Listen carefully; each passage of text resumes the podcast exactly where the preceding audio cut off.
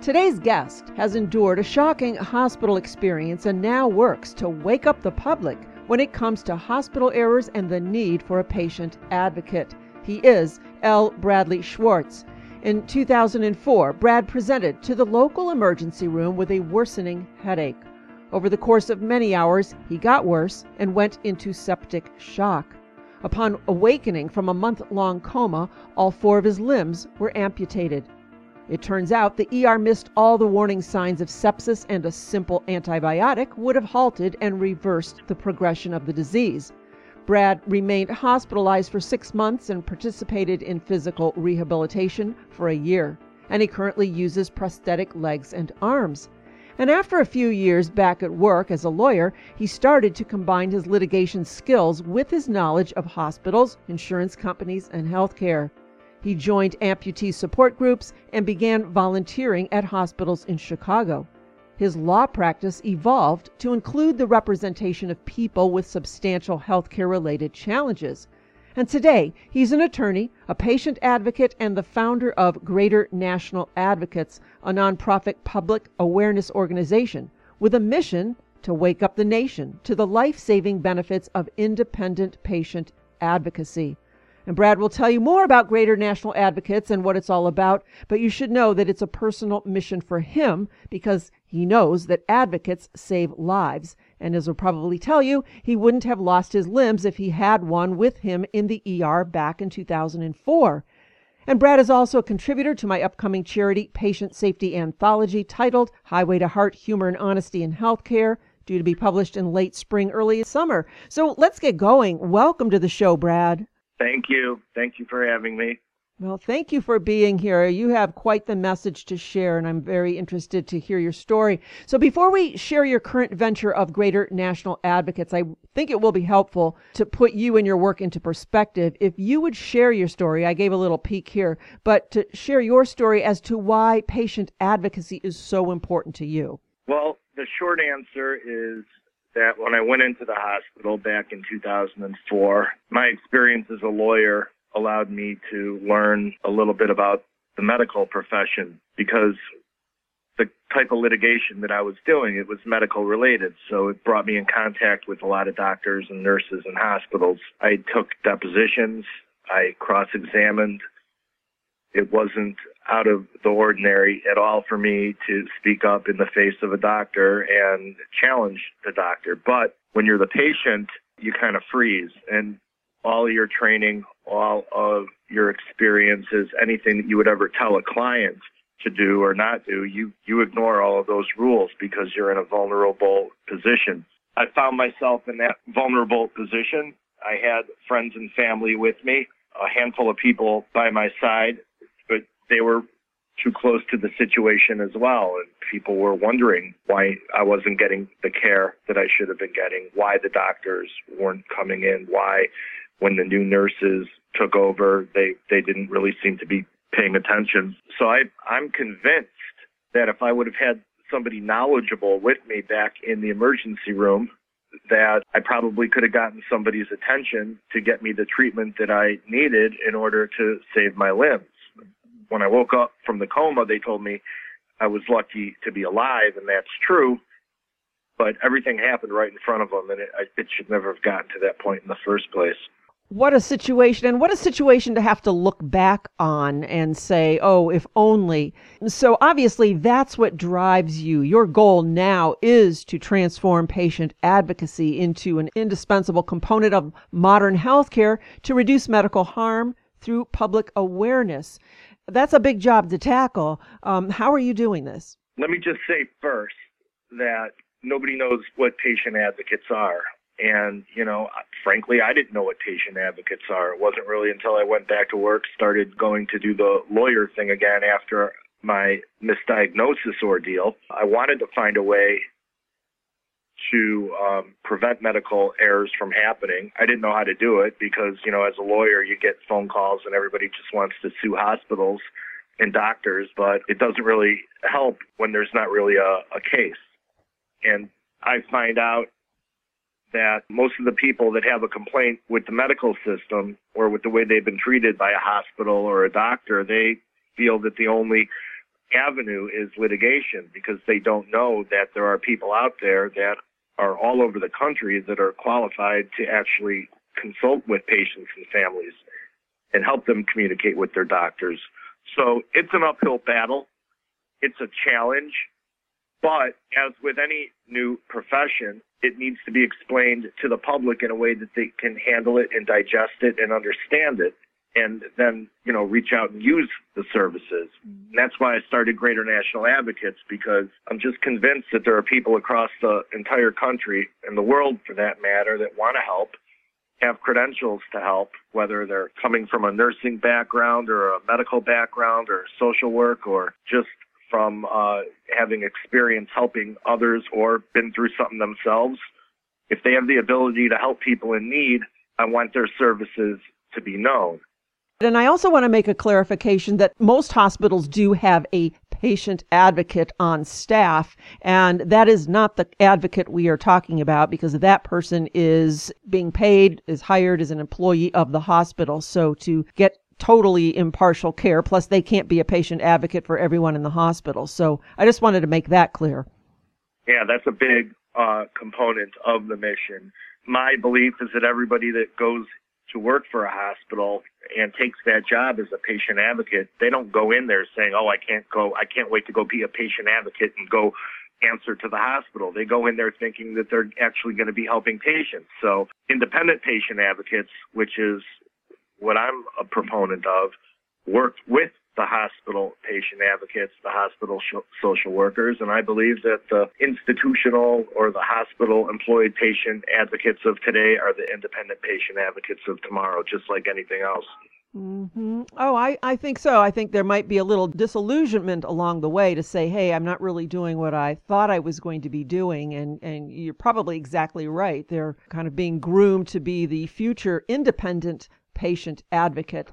So, there are some other patient advocate sites out there. How is yours different? There are sites out there because it's a new industry. I think the majority of the sites out there are geared toward the advocacy community and creating the partnerships that are needed and the education. And a lot of the sites out there focus on advocate to advocate types of services, training with the directory attached. But from a consumer standpoint, instead of doing that, which I think has been done and has been done well mm-hmm.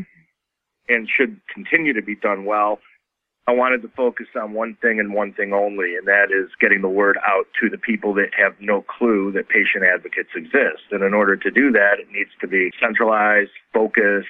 You need to rely heavily on the words independent patient advocate, advocacy. There's nomenclature problems uh, all over the country and even within specific areas regarding how patient advocates or healthcare advocates or health navigators or health coaches, how they refer to themselves and what they call themselves. That's kind of why I'm trying to concentrate more on what the advocate can do for the patient as opposed to what they call themselves or what letters they have after their name. Because I think that from a business to business standpoint or an advocate to advocate standpoint or for a growing of the profession standpoint, those things are all fine and good and very, very important. But when it comes to just getting to the people that need the help, I want to be able to cut through all that and just explain to the public that there are people that do this. They're called independent patient advocates. You should call one and here they are. Mm-hmm. That's why the whole mission and the only mission really is awareness and providing the means to connect with an advocate without doing any of the credentialing, certification, training, all the other things that are in place that have allowed me to feel comfortable and confident that there's enough advocates out there that are qualified that I could launch a portal like this. Mm-hmm, mm-hmm. So, do you do any vetting or screening as to who is accepted on the site? I think any site out there has to do some sort of screening, and we've taken heed of what other people have done, not only in this industry, but, you know, across the board. But it's an incredible balance that you really have to try and work through because I know some incredible advocates out there who, for example, don't have the current credentials mm-hmm. that a lot of advocates are getting. I'm talking about board certified right. patient advocates. Mm-hmm. There's a lot of RN PAs out there that are highly qualified, and there are medical doctors, there's lawyers, there's social workers, and, and there's lay people who are really, really good at this. Mm-hmm. I mean, that, you're asking a really good question, I think, about what is an advocate and who is an advocate. It's something that I struggle with every single day. I posted something not long ago on social media alluding to the fact that the housekeepers in the hospital are patient advocates. You know, they're the ones that are that can pass along information that shouldn't be written off as just you know emptying garbage. Everybody that works in in a hospital or a medical or a healthcare setting has seen something and has something to offer. So, but when it comes to vetting, I mean, what do we require? We require experience in some health related field, some experience, some demonstrable experience. There are insurance requirements for people that are practicing as well. But again, I don't know that that's even uh, necessarily the, the best indicator in the world. Mm-hmm as to competence. So this is an area that's going to need to really grow and it's going to require a real good understanding from a lot of different people about what an advocate really, really is. Mm-hmm. Oh, I appreciate this conversation, and I didn't ask that question to be flip or anything. I think it really opened up a very important conversation. And you must be in my, eh, you must be at my studio here, looking over my shoulder because I. I, I wrote a note here to talk with you about and I was going to preface it by saying I was going to make a huge lane change because I wanted to talk about housekeepers because I do think the system misses the boat with these hierarchy perceptions because when it comes to issues, let's just say like cross contamination, an environmental services person has the ability to save more lives in a room full of surgeons, yet they are paid the least, they have the least amount of training, and they are offered little respect, both by healthcare staff and patients. And often housekeepers spend more time actually looking at and speaking to a patient or a family member than many doctors or nurses. So mm-hmm. why not why not add them to the in-house advocacy group so to speak and seek out and value their input? Right, exactly. I'm trying to do it. You know, and it could be a hard sell for advocates because we do have a lot of highly qualified advocates that have gone through education and training and have earned credentials. I mean, let's be realistic. It's it's sometimes it could be a really hard sell to convince a patient advocate who's done all these things that they should be in the same database or directory, for example, as a house cleaner. But I don't know that I'm even really, I, don't even think that that's the right word. I mm-hmm. think it's mm-hmm. probably the wrong word. It I is. mean, we're talking about eyes and ears. Mm-hmm. Mm-hmm. We're talking about people that can help. We're talking about caregivers, you know? Well, yep. I don't know. Yep. I, I just really think that everybody in the industry needs to work together and that we need to start uh, under, you know, we talk about patient centered care and patient centered this and patient centered that. I think GNA is pointed in that direction which is why we're not doing the advocate to advocate thing because mm-hmm. we don't really want to be advocate centered. We want to be patient centered. Mm-hmm. That's why all the messaging is geared toward the patients and families. Again, I, I've thought about this at length and talked to a whole bunch of people about it at length as to, you know, who's qualified to offer help or assistance to get somebody through a tough time. And what I find is that once you reach out and you make that initial phone call, you're going to get somebody who may or may not be able to help you, but your chances are improved so much that if even if this person can't help you, they're going to be able to get you to somebody that can. It's kind of like getting into a alternative universe or into a different system system of people out there who do have a common interest in helping people.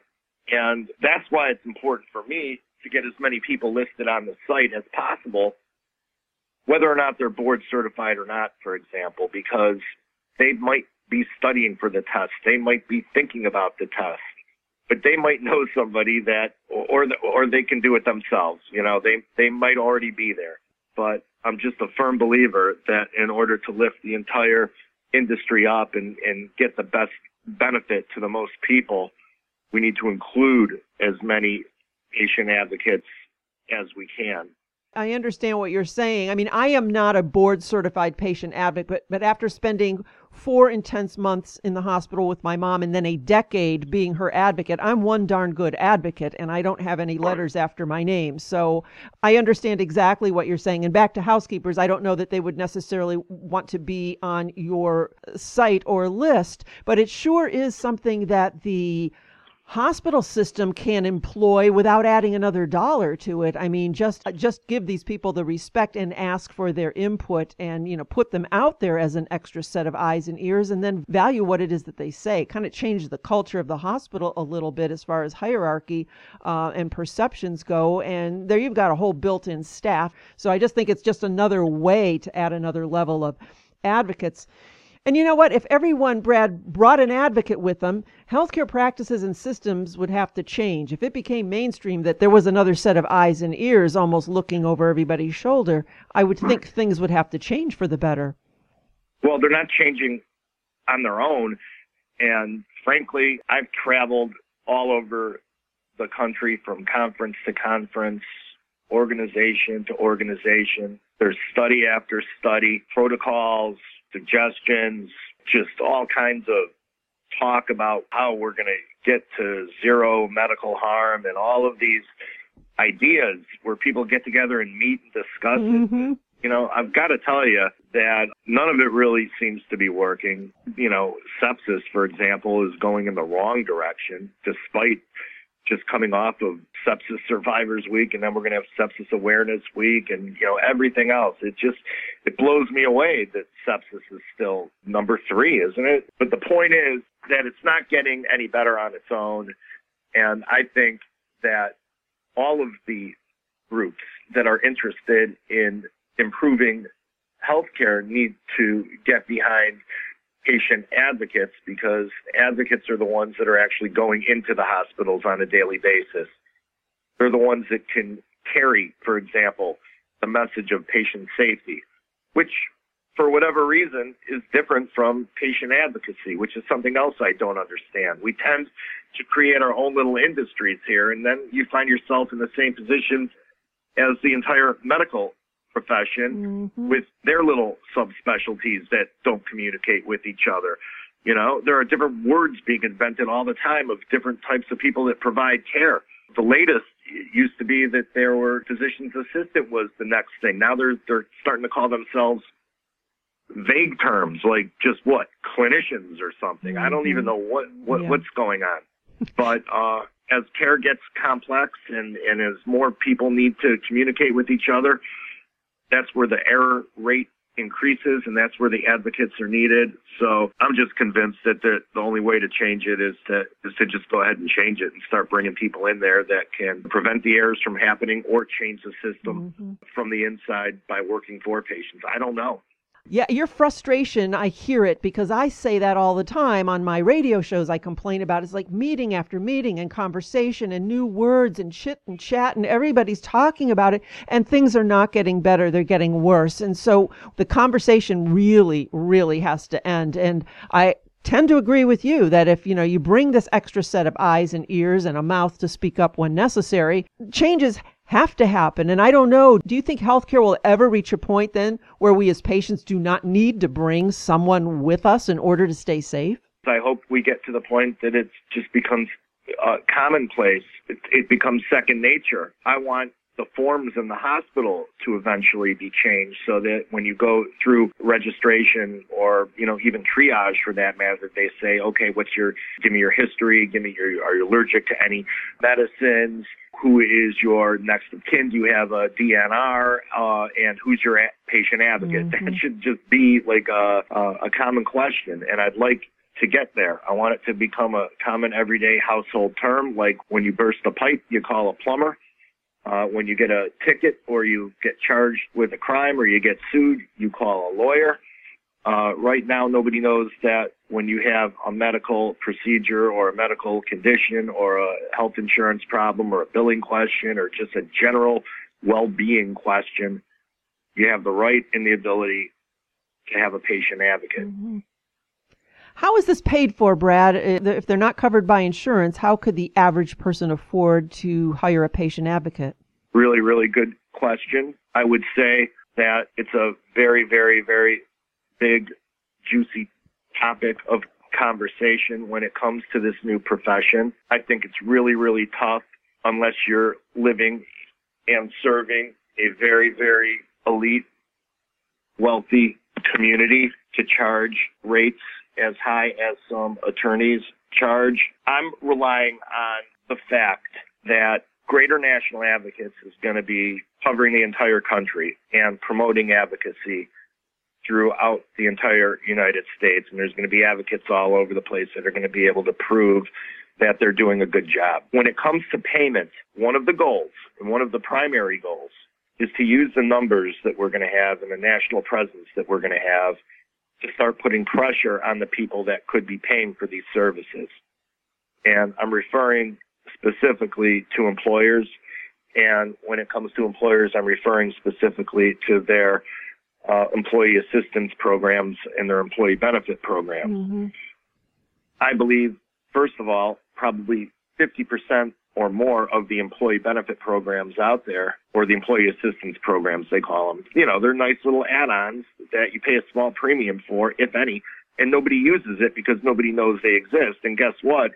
If these carriers or companies that are providing the employee benefit or the employee assistance programs are collecting money and nobody's using it, they're certainly not going to be the ones out there that are going to say, hey, if you have a medical problem, you should hire a patient advocate and we'll pay for it. Mm-hmm.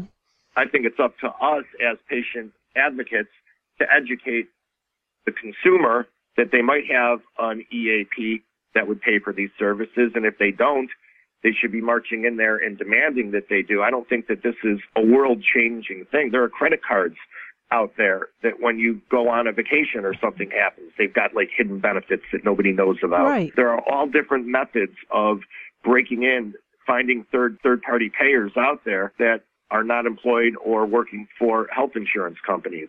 One of the biggest avenues of a source of payment, at least when it comes to greater national advocacy, Kits is going to be providing some sort of fund, at least in the beginning. I'd love to get some endowment from some sort of an institution that has a vested interest in keeping people healthy. And I can't think of a better type of organization than, for example, a life insurance company whose overall interest is making sure that their policyholders don't die so that they don't have to pay out benefits. I'd think that a big endowment from a MetLife or a New York Life or some big life insurance policy that has no conflict with health insurance mm-hmm.